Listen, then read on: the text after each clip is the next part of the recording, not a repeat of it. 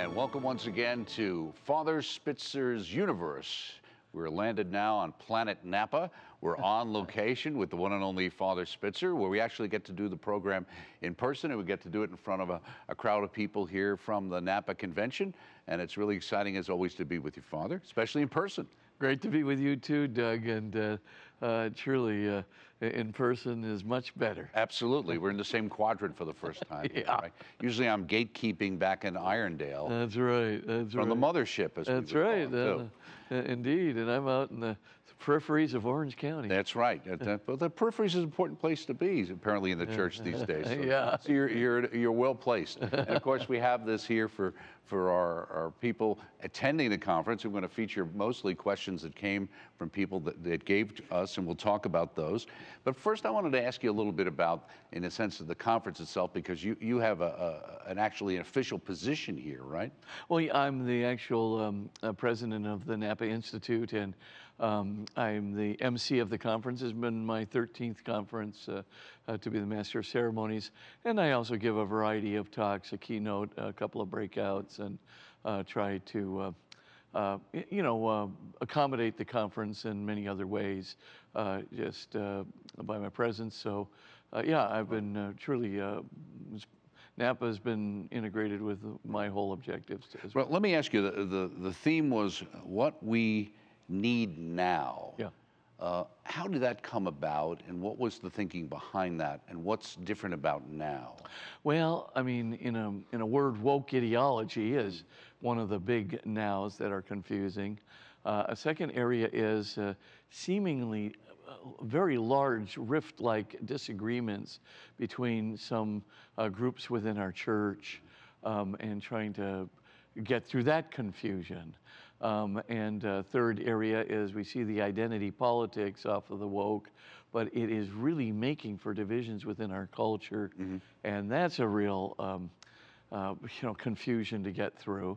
And so we just thought, okay, let's take all the, you know all of it's kind of piled in. It's all interrelated to each other. How can we advise uh, these good leaders who are coming to the conference, these good people who uh, really have an influence within their communities and their dioceses?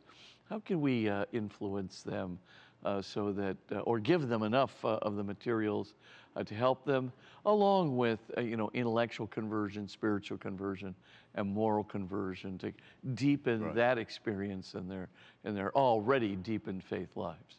It struck me that one of the one of the important points that you wanted to get across, and I knew yourself got across in some statements you made, is the idea if you understand the history of the church, it's easier to understand to some degree how we deal with what we're dealing with now, right? That's right. And uh, one of the things to, to note is, you know, you can always trust the Holy Spirit. You can always trust the Lord uh, as He acts through the church.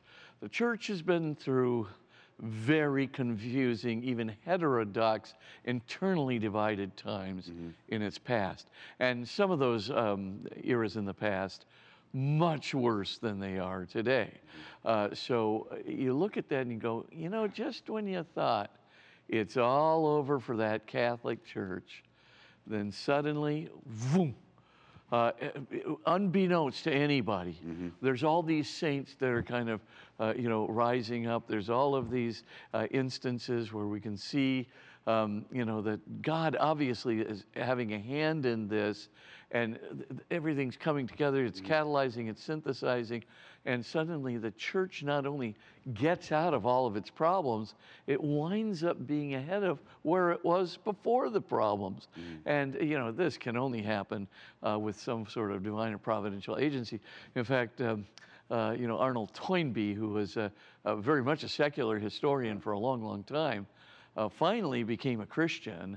And um, the reason is, he said, you know, I look at this Catholic Church, and um, of all the institutions uh, in, in the world, by far, there's none like it in terms of not just its survivability, but the way it survives, the way it grows, the way that it handles crises. He says there's no secular institution like it. Uh, no secular institution has even come close to living, uh, you know, the same kind of um, uh, uh, sort of uh, you know, organizational history that the church has. And he said it just really reveals how important uh, the magisterium is, how important grace is. And this is coming from a person who is uh, truly uh, a secular historian of the first order. And um, he, he recognized the church is just different and caused his conversion. Right. Well, let's get to a couple of questions uh, to get started, especially one that uh, actually came up from a couple of people here. And I think it's uh, probably based on a lot of what's been in the news lately about UFOs. Oh, yeah. Where a person writes uh, Do you believe that there are extraterrestrials, uh, living things with or without uh, rationality? And do you basically believe aliens exist? Is, should we be inviting ET to Mass? okay, uh, those are three very good questions. I mean, uh, The last one was mine. Yeah, I don't want to blame that poor person on that. that's all good. That was mine. I might have thought it. but anyway, with respect to the first question, are there um, is there alien life forms that are out there that are non-rational? And I would have to say that I, I think there probably uh, is something along those lines out there. Uh, and the reason I do is because um, our universe has inbuilt into its uh, laws and properties not just the laws of physics and chemistry, but also the laws of biology. So it's there from uh, the, the very beginning. Now, the laws of biology don't click in until somewhere uh, way down the pike, right? So, about 8 billion years after the, the Big Bang, we start seeing uh, that planetary systems capable of supporting life are coming round. Well, now the universe is 13.8 billion years old, so you know life's been around for about 5 billion, uh, between 5 billion to 2 billion years has been uh, you know originating, and so you can see that uh, uh, well, uh, if it happened on this Earth, and let's say there you know uh, 10 to the uh, um, 11th at the very minimum, uh, 100 billion exoplanets like ours, right in the right range from a, a, a star, which is like ours, and so forth. Uh, and if you have 100 billion planets, and it may be as high as 10 to the 20th, right? So that's like, you know, a, uh, what is it, a, a 100 million um, uh, uh, trillion um, uh, uh, exoplanets and you have all of the laws of biology built in from the very inception of the universe, uh, including, uh, you know, uh, um, those that would be necessary for the independent schemes of recurrence, I'd have to say, yeah, there's going to be life forms out there. Uh, they may not be, uh, you know, exactly like ours, but uh, two things uh, for sure. Uh, they will be carbon-based life forms, uh, and those carbon-based life forms, uh, they will have some form of metabolic, metabolic system that will be based on some forms of amino acids and proteins, uh, similar to the syntheses of those proteins that constitute our own cells. So that part, I, I really do think uh, is, is probable uh, it's going to be there. Uh, the second uh, question about uh, intelligent aliens. Right, because really they're looking at the idea that they have Yeah. proof that we've been visited, so to speak. Yeah, if there is intelligent alien life, well, let's just uh, before uh, I'm just going to say You know what the joke is? If they were that intelligent, they wouldn't bother with us, which is well, uh, here's the thing: is if they could do actual, uh, not just interstellar, but intergalactic tra- uh, travel, because you're going to have to travel from one outer point of the galaxy to another outer point uh, of, of uh, you know, this Milky Way galaxy, uh, right? If you're going to get um, exoplanets, you, you're not going to get them near the black hole in the middle of the galaxy, right? Uh, those poor planets. Yeah, they're going to be hot. They're going to be squished. It's going to be bad. So you're not going to get any exoplanets out there. So you're going to have to go to the periphery of the galaxy, and that's the long way around.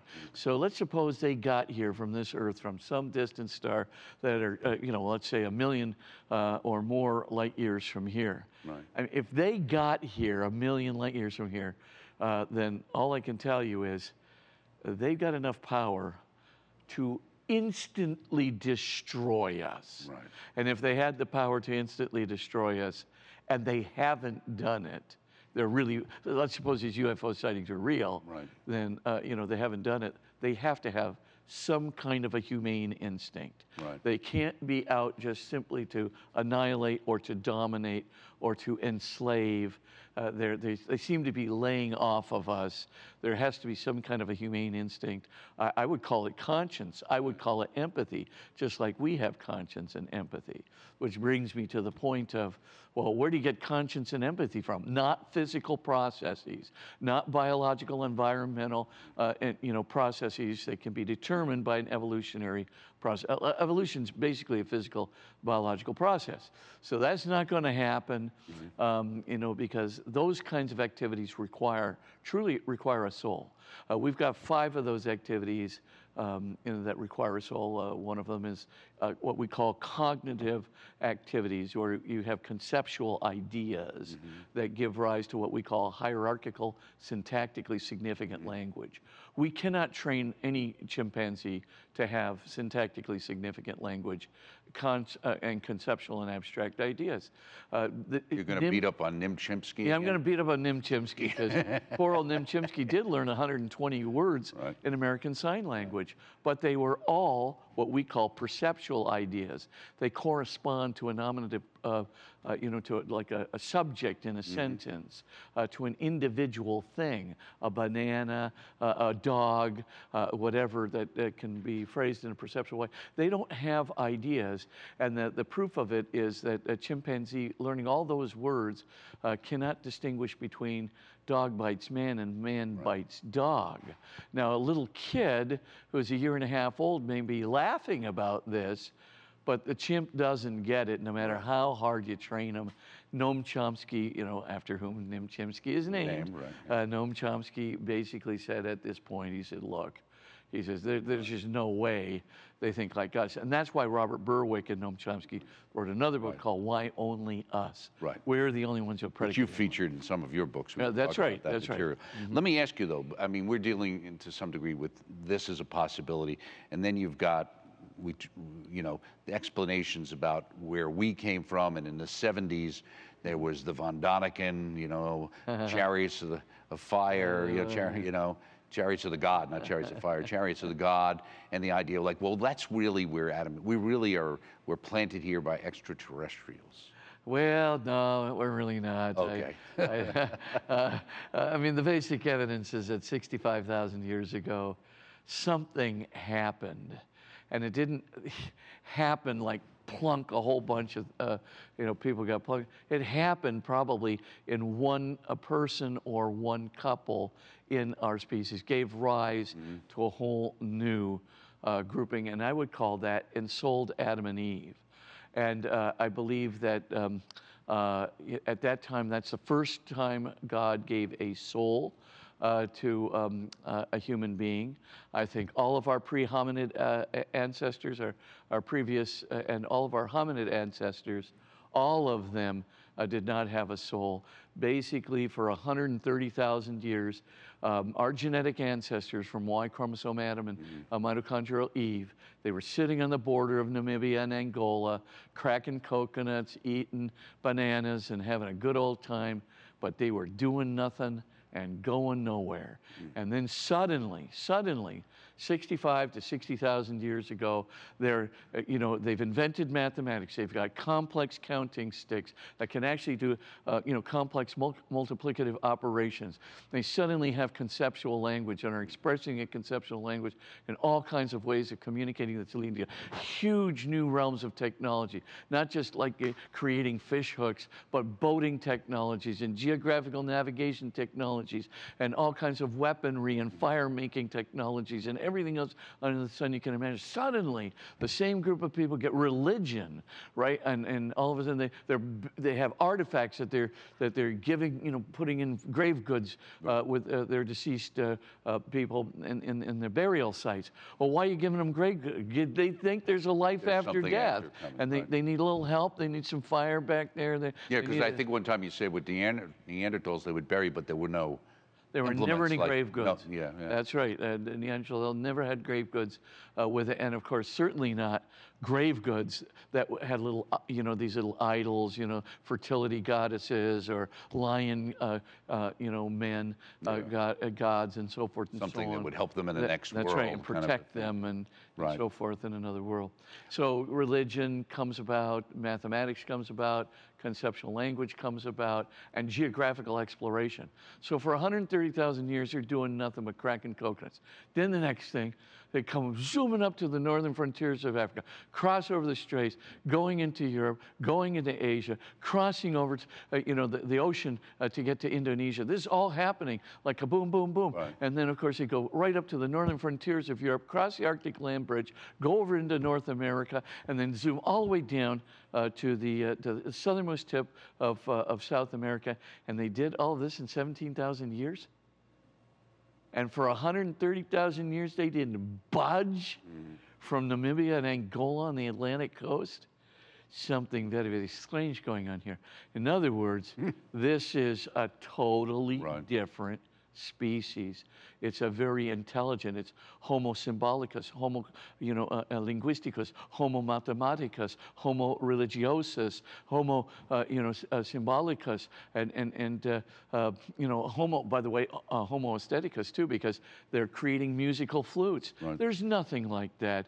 Uh, they're they're you know, uh, obviously they're uh, creating drums of some sort. They have a sense of, of rhythm. They're they're decorating But that couldn't have come from kinds- outside this planet or outside this solar system. well, it, if it did, it, it should have come in, in a much more rigorous way. I see. But what we see is that it comes from a single couple, and then it kind of develops grows as on it's its going own. along. Okay. Going along, yeah. Rather than so- just instantaneously, there's the new technologies there and everybody's up to Yeah, speed. yeah, that's well, right. You were talking about Europe and you were talking about uh, the idea of people uh, transversing into Europe. And, I, and one of the questions one of the people had here was talking about uh, some of the talk in, in the church and the whole idea, of the importance of beauty was brought up and why that's an important aspect of our faith. And they said, if beauty is powerful, why are the churches in Europe empty? Well, there are lots of beautiful churches. Uh, the problem is threefold in Europe, if you ask me. Um, there are people, we have French partners uh, at the Magis Institute, for example, uh, that really do publish uh, good scientific stuff like we're doing at the Magis Center for high schools and, and you know, publication books. And in fact, we're trying to get uh, some of uh, my books uh, translated into French um, uh, by them. Uh, but uh, you do have, and in Germany, uh, we have similar things uh, going on. The difficulty, though, is the majority of the culture has simply not looked seriously at the faith science question. Um, you know, we have so much going on in the United States. We've got the Borde-Vilenkin and Guth proof, right? Oh, by the way, that's going on in England too. So we've got some of it in England, the United States. For some reason, in Germany and France, uh, you know, it's just it's just not happening on the same level. Yes, the religious scientists are reporting it, but um, uh, the, um, uh, the the the scientists who are just you know doing their scientific things are not reporting these things. So you really have a faith science rift uh, in in um, uh, in Europe, but I think that's going to solve itself as the evidence begins to manifest itself. Uh, as we've seen right now, Stephen Hawking has reversed himself on a variety of points, and you know, kind of became a at least a believer in theism at the end. We see it with uh, uh, several other people Right. um, that are uh, really clearly. I mean, even uh, you know Richard Dawkins, a formidable atheist, uh, atheist at one time, suddenly declares Right. himself uh, to be. Uh, In fact, one of your latest books kind of deals a lot with this whole idea. Oh, a- Breaking down that barrier between Yeah, the secular kind of scienti- scientism, really, and why that doesn't work. Yeah, and and if, if people really know their science, Right. they're going to see this, and that's why 66% of young scientists today uh, in the United States declare themselves to be uh, believers in God or a higher transcendent power. But that's just one problem. The second problem is uh, Europe has lost its moral compass.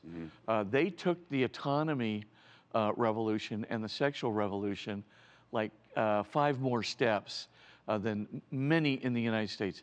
United States maintained a moral compass in certain areas where uh, religion was strong. There wasn't this just uh, you know complete uh, abandonment. Now, uh, some of our younger people today, especially among the millennials, uh, they are abandoning God uh, uh, and abandoning uh, the idea of the moral compass and moral uh, moral uh, values much more rapidly.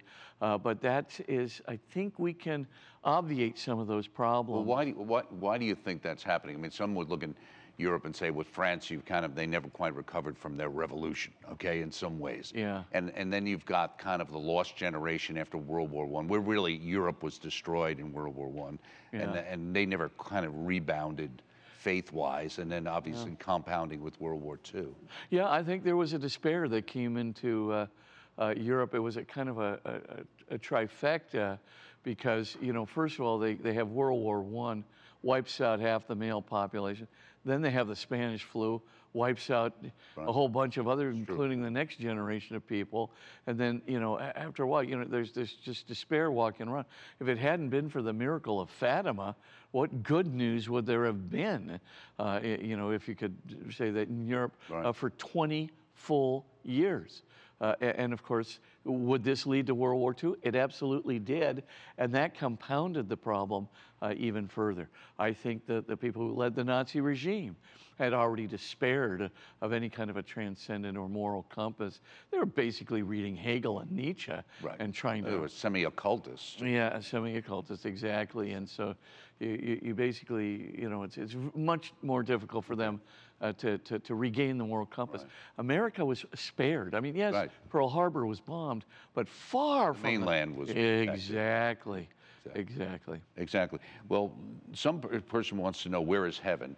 Now, some people would say it's right here in Napa, uh, looking around, but uh, I think they were looking for the a little more eternal side. Uh, yeah. Your well, thoughts? you know, the idea of a where uh, means a spatio-temporal continuum, uh, like we would have in uh, in our universe here. Mm-hmm. So the the idea, uh, you know, that you can uh, answer the question where would require that there's somewhere. So there's a here and a there and a and an up and a down and a, a north and a south and so forth. So you have to have what's called relative uh, spatio-temporal positioning. Where is heaven? Well, um, to put it uh, mildly uh, and bluntly, it's in the mind of God. And so, uh, you know, if God wants to have a conception of a beautiful uh, domain in which um, the blessed and um, you know, and he meet up with uh, one another, a domain of, of real uh, perfection and uh, eagle is love. he could have that right in his mind, but it's not connected to anywhere in our universe. So you're not going to look up, get to a completely separate thought in the infinite or unrestricted divine mind of God. Okay, okay. Here's another question, and this is one from uh, one of the people attending here. Mm-hmm. It's the kind of thing, uh, as good Catholics and concerned about the poor and helping those with less, they say, is enjoying good food, partaking in, in goodness, truth, and beauty, is it okay, basically? Yeah, Is it okay to do that? yeah, absolutely. And God, Should I feel guilty about doing that? Well, I, I don't think I'm adding some words. you don't want you don't want to uh, feel guilty about enjoying uh, something that, that God has has certainly provided us with. Let's face facts. You know, um, there's wine in the, the, the poorest of places too. I mean, it's not the wine we might be drinking here, but uh, uh, clearly it, there is. Um, uh, God has created a, a world to be lived in and enjoyed. And so um, you see that theme uh, not only writ large in Genesis, but uh, in a variety of different scriptures. And, he- you know, He's a benevolent God. He, he, he, he wanted there to be beauty. He wanted, uh, you know, people to uh, be able to enjoy life. Now, um, uh, you know, you can't stop there. That's where the, you know, what Christianity says. Uh, so if you really have this, uh, um, you know, you don't want to become a, a hedonist. You want to move beyond to what uh, I call level three and level four. You, you want to start taking the resources you have or the insights you pick up at the Napa Institute, Right. a variety of other places, and you want to use them, invest them in your community. Right. You want to share them with your children. You want to make a, an investment, perhaps. Uh, you know, in there's many many organizations who are here who want to bring the Word of God uh, to, to people. The, Many of them also, uh, you know, cross Catholic outreach, uh, you know, really do want to work uh, with the poor around the world and, and are really making a, a difference to do that. Catholic charities, et cetera. So um, it's the way we use our resources to make a contribution, the way we use our resources to try and contribute to the building of the kingdom as well, to restoring a moral compass within our culture. And they're really, you know, right here uh, uh, now in Napa, there's about 30 organizations that are trying to do all of these things one way or another, and they're asking.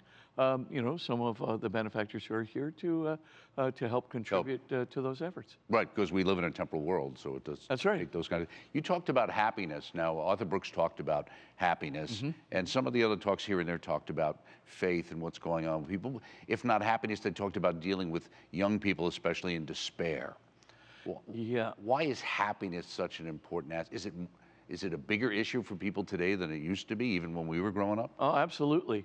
Uh, right now, uh, we have had such a huge uh, climb in the suicide rate uh, uh, rates of young people. Uh, it's it's utterly disturbing, and in the suicide rates of young ladies, it has grown over hundred percent over the last 14 years. Now, some of that was COVID oriented, but they, you know, there was a layering of a 63% increase in suicide rates uh, with young ladies and a, uh, about a 40% increase in suicide rates among young men prior to COVID. COVID, of course, exacerbated it, but now it continues, mm-hmm. right? And so it's it, it, the increase, the acceleration continues unabated.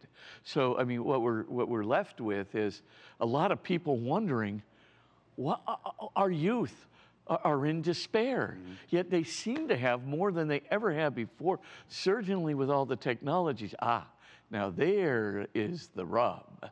So we begin to see three things have happened to this younger generation that you and I, we really didn't have to contend with. The first thing is a steep drop in religious belief. Uh, you know, the faith in science is a huge reason for that. Problem of suffering is a huge reason for that. And just plain hedonistic apathy is a reason for that. But whatever the case is, the steep drop in religious belief can be correlated with very good psychiatric data from the American Psychiatric Association that non religiously affiliated people have doubling and tripling of um, depression, anxiety, substance abuse, suicidal ideation, suicides, uh, antisocial aggressivity, et cetera, explaining one of the major factors for why the suicide, depression, anxiety, and homicide rates of young people are skyrocketing. So that's one factor. But there's a second factor. Ego comparative identity has also increased, you know, um, uh, shockingly um, during this time. Who's achieving more? Who's achieving less? Who's got more power, Okay. less power, more intelligence, less intelligence? Uh, so there's this constant comparison game going Right. on with young people. That got exacerbated because of- in, Instagram, social media, where they're constantly comparing uh, themselves to others. The World of selfies. I mean, the world of selfies and what Arthur Brooks uh, today Right, called the, the, the, the me, Right. um, uh, you know, a part of, you know, the, the, uh, there's the I part and there's the me part that's looking at itself. And of course, there's all of that looking at itself, which we didn't really do. We didn't have the Instagram, we didn't have the, uh, you know, the uh, uh, social media, the Facebook, et cetera. So, um, you know, put these things together and it's perfectly explicable. We've, there's only one way out. Right. We have to get religion restored. And when religion gets restored, ego comparative identity becomes less significant. So you get a twofer. You get, you know, you can uh, kill two birds with one stone by restoring religion because religion will restore the moral compass. That's another reason for the despair. And it will decrease ego comparative identity, which is a reason for not only the despair, but also the lack of moral compass. So religion is the key and that um, is, uh, uh, you know, at the end, Arthur Brooks uh, basically said, you know, uh, the awe that we feel, the love that's intrinsic, uh, you know, to religious belief, uh, that is going to be a huge uh, part of the formula.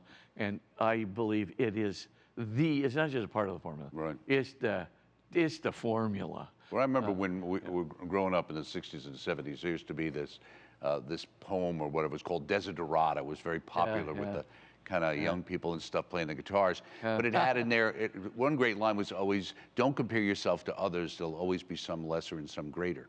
Yeah. And that's, you know, and that idea, as soon as you start comparing yourself to other people, like he said, in that, that idea, that's when you're always going to come up short. Sometimes you'll be better and sometimes you'll be less. And even if you are better, it's still bad for you. Right. Because you're either puffed up with pride or you're blaming everybody. Well, you're setting every- yourself up for the next person who's better than you. Yeah, that's right. Exactly. Right, exactly. So we also have some questions uh, from prior programs we didn't get to. Okay. So I want to make sure it wasn't necessarily one that came from people here. Oh, sure. Especially this question. Uh, Dear Father Spitzer, I need help to know how to handle my nephew deciding to present himself as a woman. My husband and I do not attend the wedding as we couldn't bring ourselves to celebrate something we believe to be false and invalid. How do we maintain a good relationship with my husband's family, all of who were joyful over the union? Question mark. My biggest concern is salvation of souls since most of the family has left the faith. And this lady's name was Betty. Well, Betty, I mean, the first thing is, is uh, I, I would say maintain communication, uh, but don't try to compromise your own beliefs in order to maintain that uh, communication. In other words, the, the, the clear line of division is, is not to compromise who you are. If you really do believe that, you know, um, uh, sexual reassignment surgery is against God's will, or if you really do believe that uh, uh, you know a same-sex marriage is, is really a violation of God's covenant uh, and, and, and His intention and will, whatever you do, don't, you know say, well, I guess you know uh, in some circumstances it could be okay, or you know oh, it doesn't matter that much to me. If it matters that much to you, it matters to me. A- And of course, the, the, the reason it does is because it's so harmful. And, and again, we know that we get these staggering increases Mm. in suicides for people who've had a trans um, uh, sexual reassignment surgery. And it sounds like this poor And, we, and we've talked many times on the program about how, the, how Europe has kind of woken up to it a lot faster than what's gone on. absolutely is again Surprisingly so. Absolutely, and and like uh, like there's already seven countries that have just banned it i- in Europe uh, because the- risks are so much greater than the actual benefits uh, uh, that that would have accrued to anything. Uh, why the United States is holding out so adamantly, in fact, putting their foot on the accelerator when again and again we see those staggering suicide statistics, a 20 times increase from 0.6 to 32 percent uh, suicides in a population. Are you kidding me? This is terrible. Of course, the Europeans look at that and go, "This is terrible. We should stop doing this." But I guess in the United States, all things come uh, harmful come to a halt when lawsuits get involved. Right. And So- also, we live in a, in a world, uh, uh, Mother Angelica, I think, used to use the frame false compassion. Uh, this idea of uh, the overemphasis to some degree on empathy. Not that That's one right. doesn't want to be empathetic, but to the point of letting people do things that are not good for them because you don't want them to quote unquote feel bad. That's right, or d- Uh, allowing it in the culture because you don't want them to feel bad. But one has to remember, you know, I, I remember one, I was having a debate with a guy over assisted suicide once, and uh, he, he says to me, "Look," he says, that "this is if I want to commit suicide, uh, you know, that's my business, and you, you know, you're a Catholic religious person, you have nothing to say about that."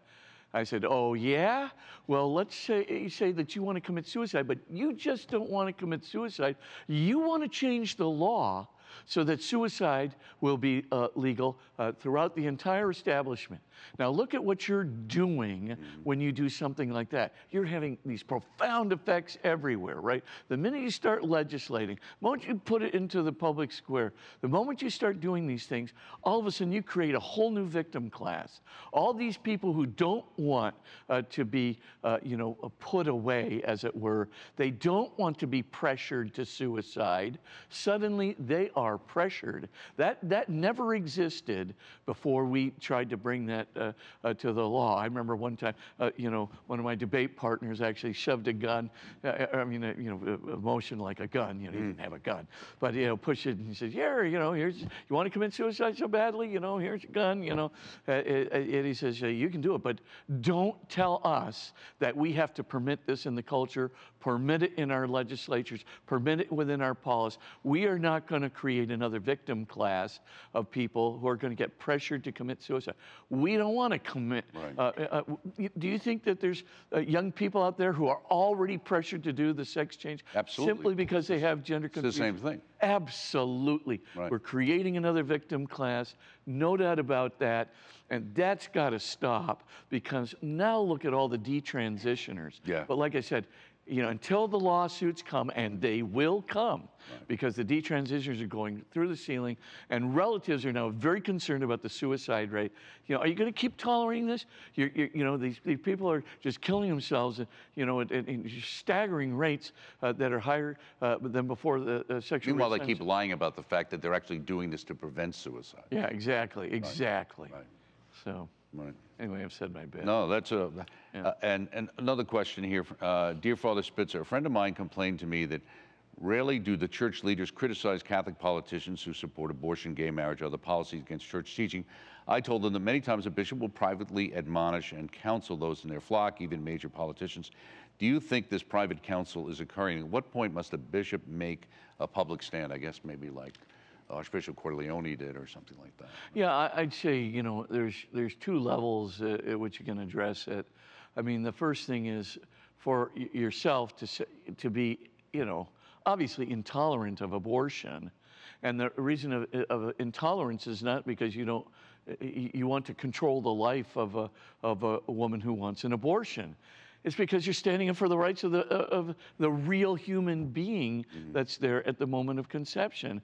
And that human being has inalienable rights, which he cannot be deprived of. And that's written into our natural law. And of course, into our Declaration of Independence for that matter as well. So the point, though, is if we um, uh, you know, stand up for that very, very clearly, and we say po- uh, politicians should not allow this to happen simply because uh, their constituencies want.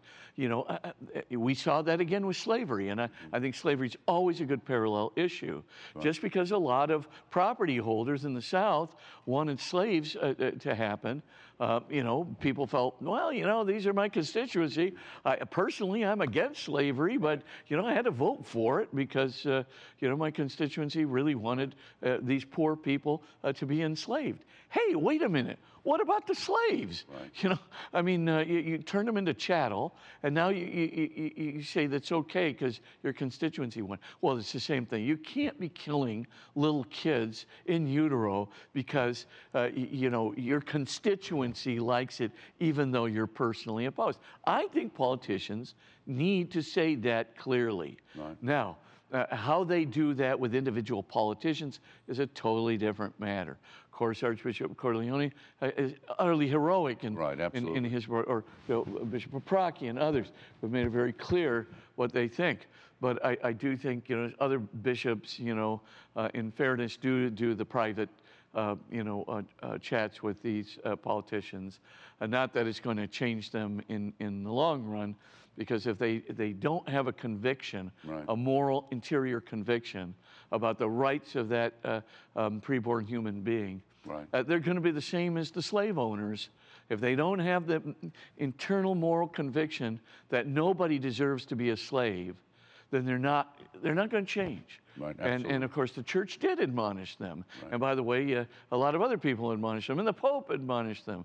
I, I mean, I, I, I know that. Uh, uh, well, I got a lot of stories about that, but I Right, uh, we're- absolutely. short on time. We'll, we'll get to another question. Dear Father Spitzer, I'm under hospice care and I make am making arrangements for my burial. I've decided to be cremated and prefer to have my remain my cremated remains not scattered but buried at sea in, in an urn or other sealed container.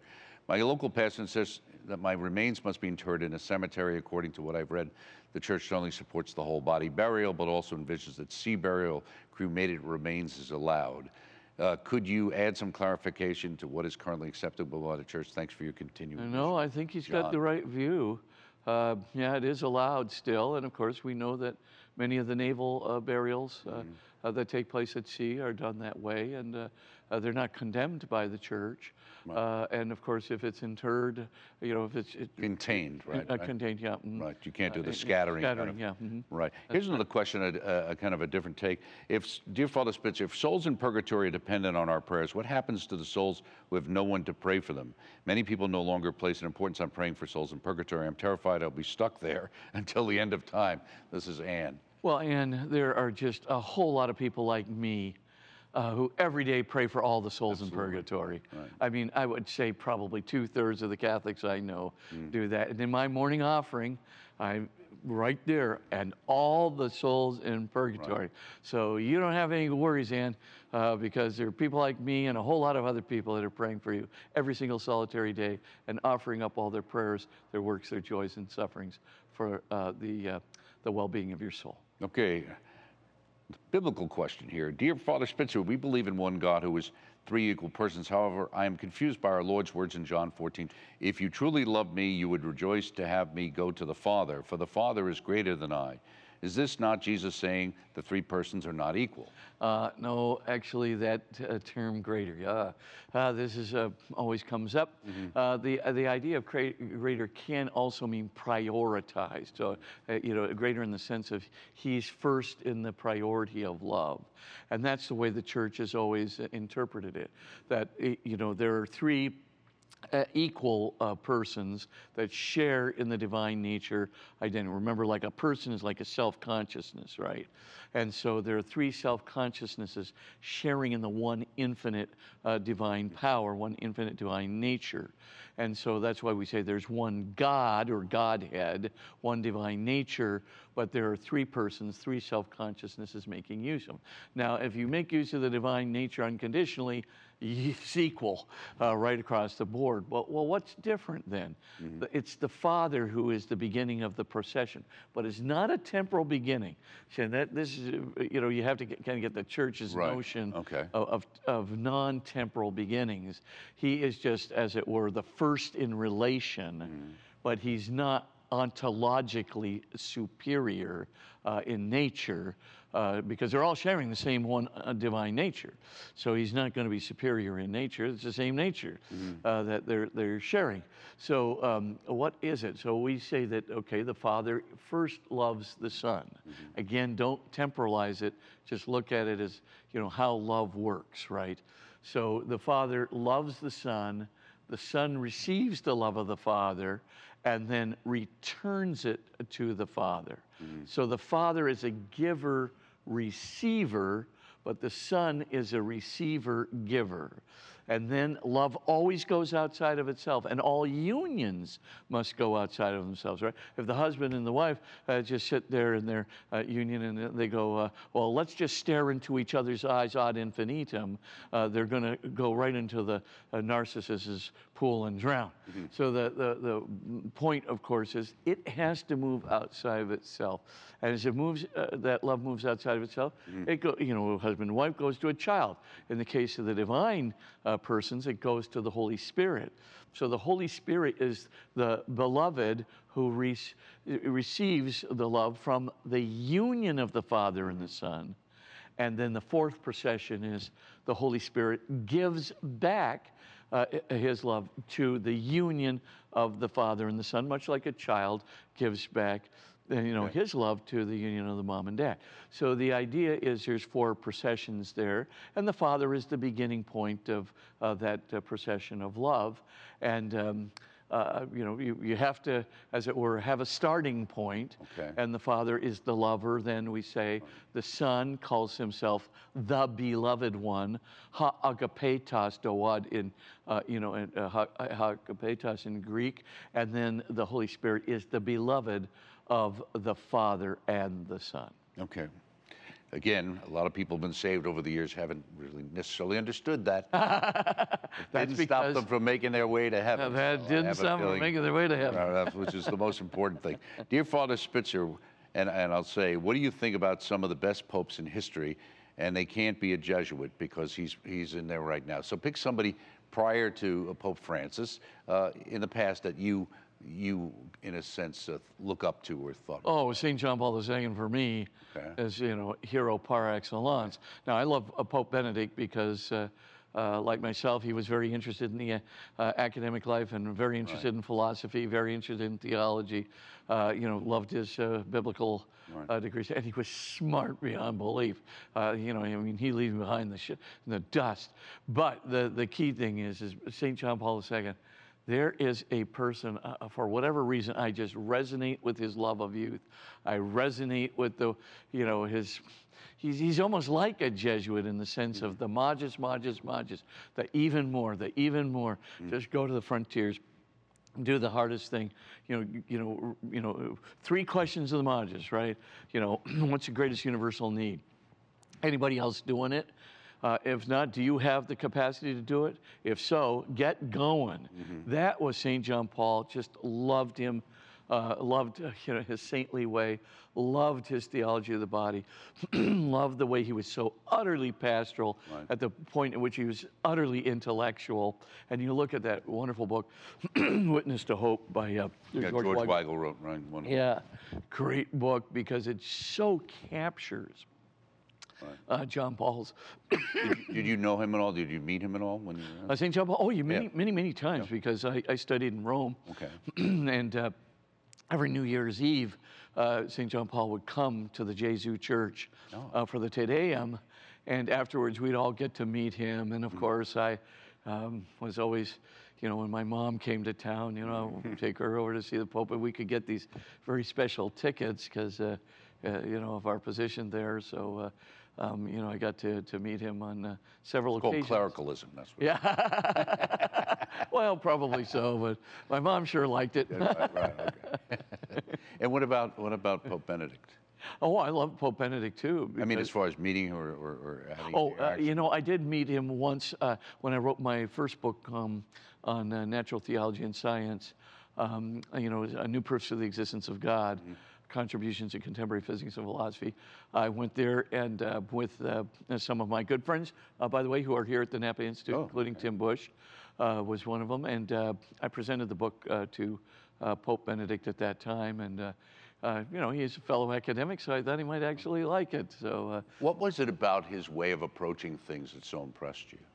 Well, uh, first of all, uh, you know, I uh, just was using a distinction the other day of, you know, where he makes this distinction between the core of a revelation that's an inerrant versus the external husk or the external Oh, okay, form right. of the expression of a revelation which is not um, in, inerrant.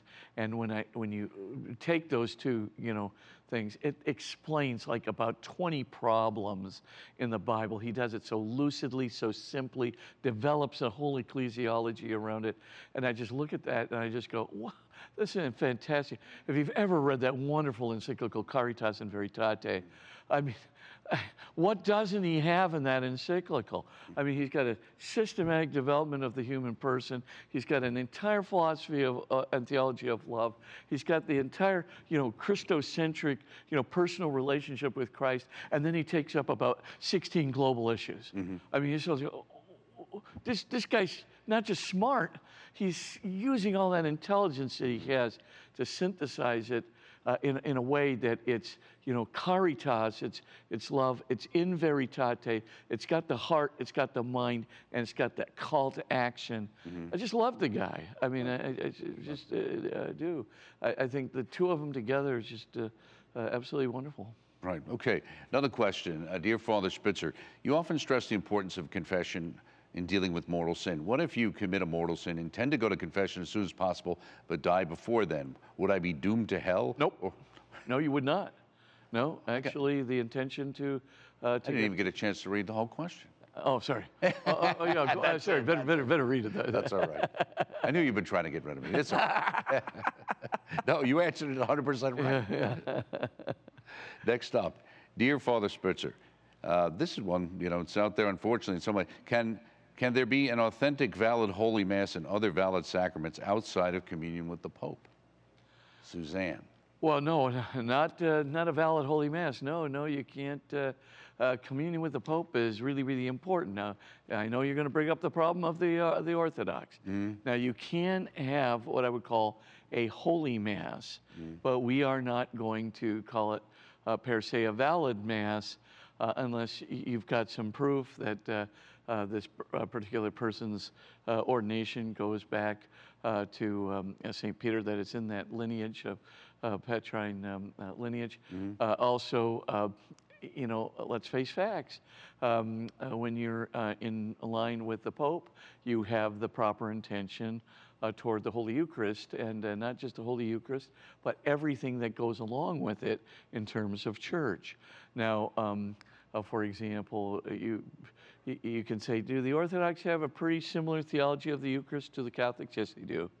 Yes, they do. But it's not within the, the uh, wi- within the church um, that has defended a whole lot of other doctrines that are concerned uh, with the Holy Eucharist. I mean, it's almost like uh, they have a a Eucharistic theology that is innocent almost, and uh, we have one that has been tested as source and summit over the course of time within the Catholic Church. It's constantly uh, trying to interpret its doctrines in terms of religion. So, you know, the idea of valid and licit to, uh, you know, um, um, uh, I would not go to an Orthodox Mass. If you can go to a Uniate Mass, uh, that's fine.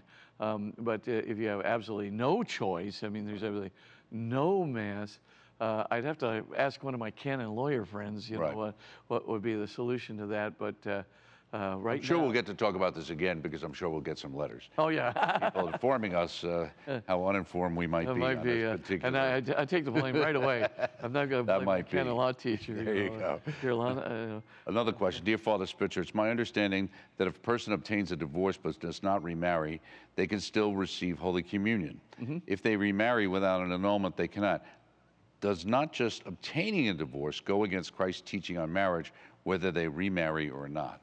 Well, obtaining a divorce can be for several reasons, and the answer to that is no. It, it doesn't go against Christ's intent. If the husband is beating up a person or something of that nature, or uh, that person, uh, as they say, had no intention, um, you know, of uh, of carrying out a marriage, et cetera, et cetera. Uh, you know, there's all kinds of reasons for pursuing a divorce. So, um, uh, you know, in some cases where a divorce is unnecessary, like, eh, you bore me, and uh, you know, uh, your cooking uh, is not that good, so I'm divorcing you. Of course, that's contrary to Christ's intention uh, to divorce a person for that reason. Um, and in fact, you know, uh, Jesus was actually involved in, in that kind of a controversy, right? The Hillel and the Shammai. I mean, uh, honestly, the Hillel at that time allowed divorce uh, of a wife because she's a bad cook. Uh, truly. And so you, you look at things like that and you go, oh, that's not right. And, uh, and of course, it's an injustice to the wife. And the minute it's an injustice to the wife, it's definitely contrary to Christ's uh, teaching um, who specifies what the rights of the wife are. So uh, you can't leave her, uh, you know, divorced and widowed for no good reason. Now there ca- could be good reasons uh, for that, where you just uh, decide not to do it. So the church is pretty careful and circumspect. Uh, you know about um, uh, doing these things, Right. but on the other hand, the main test is if you get remarried, that's where the uh, You'd have to without have an annulment, You'd have to have an annulment. You'd have to have an annulment. That's Right. correct. Right, okay. So uh, let me ask you about that. One of the stories we had, I think, a couple of weeks ago on the show was this new fad out there, and maybe it's just a small fad, about having these divorce parties going on when, you know, it's time for us, uh, you know, no longer we love kind of thing. So, Nonsensically sick. right. I mean, that's all you can say about it. It's so contrary to covenant love in the Christian tradition, so well articulated, by the way, by St. John Paul II. I mean, it's so utterly, uh, you know, conflictual. You know, the damage that's done to these kids. I just can't imagine. You're gonna celebrate what you're you're gonna pound that those kids into the dust and let's have a big party to celebrate what we're going to do to our kids. And let's take all the damaged relationship the hurt feelings that we're going to take for the rest of our life. Let's have a, a celebration of that and let's have a celebration of going against the covenant that we vowed and let's are you kidding me? It's just absolutely nuts. And what culture does that except one that is almost entirely hedonistic. Right. Good grief. Now, one of the things I noticed, one of the, uh, you know, uh, strong themes also at, at the conference here, and certainly things EWTN itself made some announcements about and some focus, is not only on, on reach, is reaching younger people, especially, uh, you know, using the internet and social media, et cetera, especially, but, but really uh, curating and creating things specifically targeted at that. And you wonder why that's such a focus right now, why there's such a problem. But then I was thinking when you mentioned uh, string uh, theory, I was thinking of string painting theory, which we had back in high school, as I recall, instead of religion class. Who remembered that along with the Big Bang collage theory? which we had Too, because we had to fill up our time since there wasn't really much else to talk to. Why is, is it just such poor catechesis? And, it, and is it because the people of my generation or our generation didn't get enough and they didn't know to pass it along? Were they still thinking this was being passed along inside the church or inside the Catholic schools or what?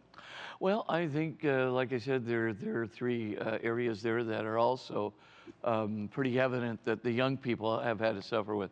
Um, uh, the first thing is, I, I do think they really have that faith science conflict, and that is leading a lot of them to be skeptical of everything the church teaches, totally unnecessary, unnecessarily, because of course there's no conflict between the church and science.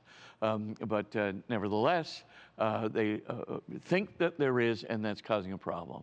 And, and the second thing is, I've said social media and what Arthur Brooks uh, described today as, uh, you know, that me uh, level rather than the I level of looking out to the world. So I've always got the mirror on me, you know, I'm looking at the world, uh, you know, as, uh, uh, as the world is looking at me. So the idea of you know the self-reflective uh, uh, nature of the uh, the social media, Instagram, et cetera, uh, these things definitely uh, are exacerbating uh, the problems with young people, causing not only an apathy but causing such neuralgia, right? Uh, I mean, we're, we're talking major um, uh, depression, anxiety, suicides, et cetera, and and that. It's going to be so utterly distracting that the kids can't figure out that the way out of their suicidal feelings, depression, anxiety, is to go to God and get the hope, the religion that they, they, they, they're yearning for in, in, interiorly.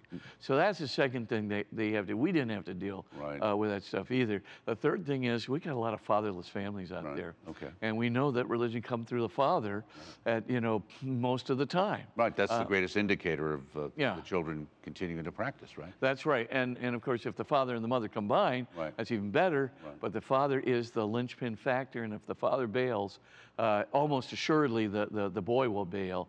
And a really good chance a girl will bail too. Right. Uh, but, uh, but the boy will almost invariably bail. And not only that, he'll have very little respect for morals and the law uh, when the father bails.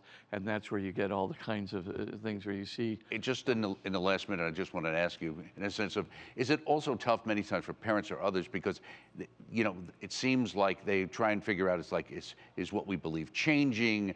Uh, I say this, but uh, this bishop says this, or this priest says this, or mm-hmm. sister told somebody that, and, and, and people feel like, well, maybe I'm old, I'm too old-fashioned. Well, yeah, I mean, the, the, frankly, there is a huge amount of confusion in the church today, and there's too many uh, diverse aspects of interpretation of Christ's teachings. We have to stick with the official church teaching. Um, you know, that uh, I know some bishops uh, play fast and loose with the text, as, as they say, uh, of, of the scriptures, but it's not really the bishops. The bishops are pretty unified in trying. There are some bishops that do play a little fast and loose with the text.